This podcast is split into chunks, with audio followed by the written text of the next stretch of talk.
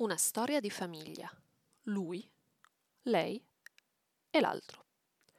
Se continuiamo così, sarò io a dover andare in analisi.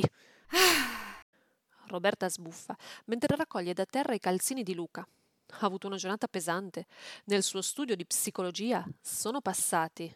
Nel suo studio di psicologia sono passati, in rapida successione, una coppia in crisi nera che ha urlato per tutta l'ora e mezza del colloquio, una mamma disperata perché il figlio di anni 32 vuole andare a vivere da solo e lei teme l'abbandono, un ragazzo bullizzato, una robusta quarantenne che riversa tutta la sua tristezza nel cibo e ha fatto cigolare pericolosamente la poltroncina in vimini, e, dulcis in fundo, un marito fedifrago che non si capacita di come quella cattiva di sua moglie possa negargli il perdono.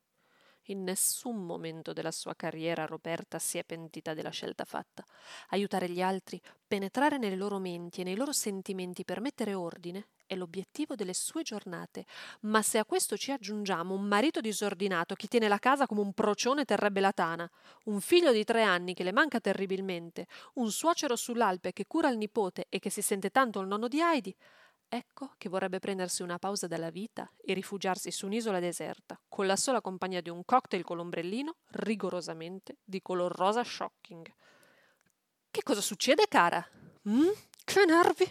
Quando Luca cade dal mirtillo con il volto pieno di ingenua incomprensione, mentre i panni sporchi si accumulano, la cucina sembra una mensa aziendale dopo il passaggio di un branco di vandali inferociti e la casa non vede l'aspirapolvere probabilmente da prima di carnevale, Roberta strozzerebbe volentieri il marito. Poi però pensa che in questi giorni anche lui è parecchio sotto pressione. Non che il suo lavoro sia mai facile ed essere medico al pronto soccorso richiede una buona dose di nervi saldi e competenza, ma ora è ancora tutto più complicato. La situazione è sotto gli occhi di tutti e due calzini spaiati e puzzolenti sono il male minore. Così, con un'alzata di spalle, risponde: Niente, amore, sono solo stanca e mi manca Paolo. Dici che sta bene sull'Alpe con tuo padre? Oh tesoro, sono sicuro di sì. Meglio lassù con nonno e Napoleone che qua giù in una Lugano deserta e dall'aria pesante. Poi domani è sabato, no? Roberta sorride. Domani saliranno alla cascina per condividere con i dovuti modi qualche ora con figlio, suocero e cane San Bernardo.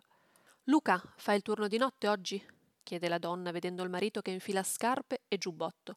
Sì, passo a prenderti domattina appena smonto, così partiamo subito e con un cenno di saluto e un sorriso stanco sparisce dietro al portoncino di legno chiaro.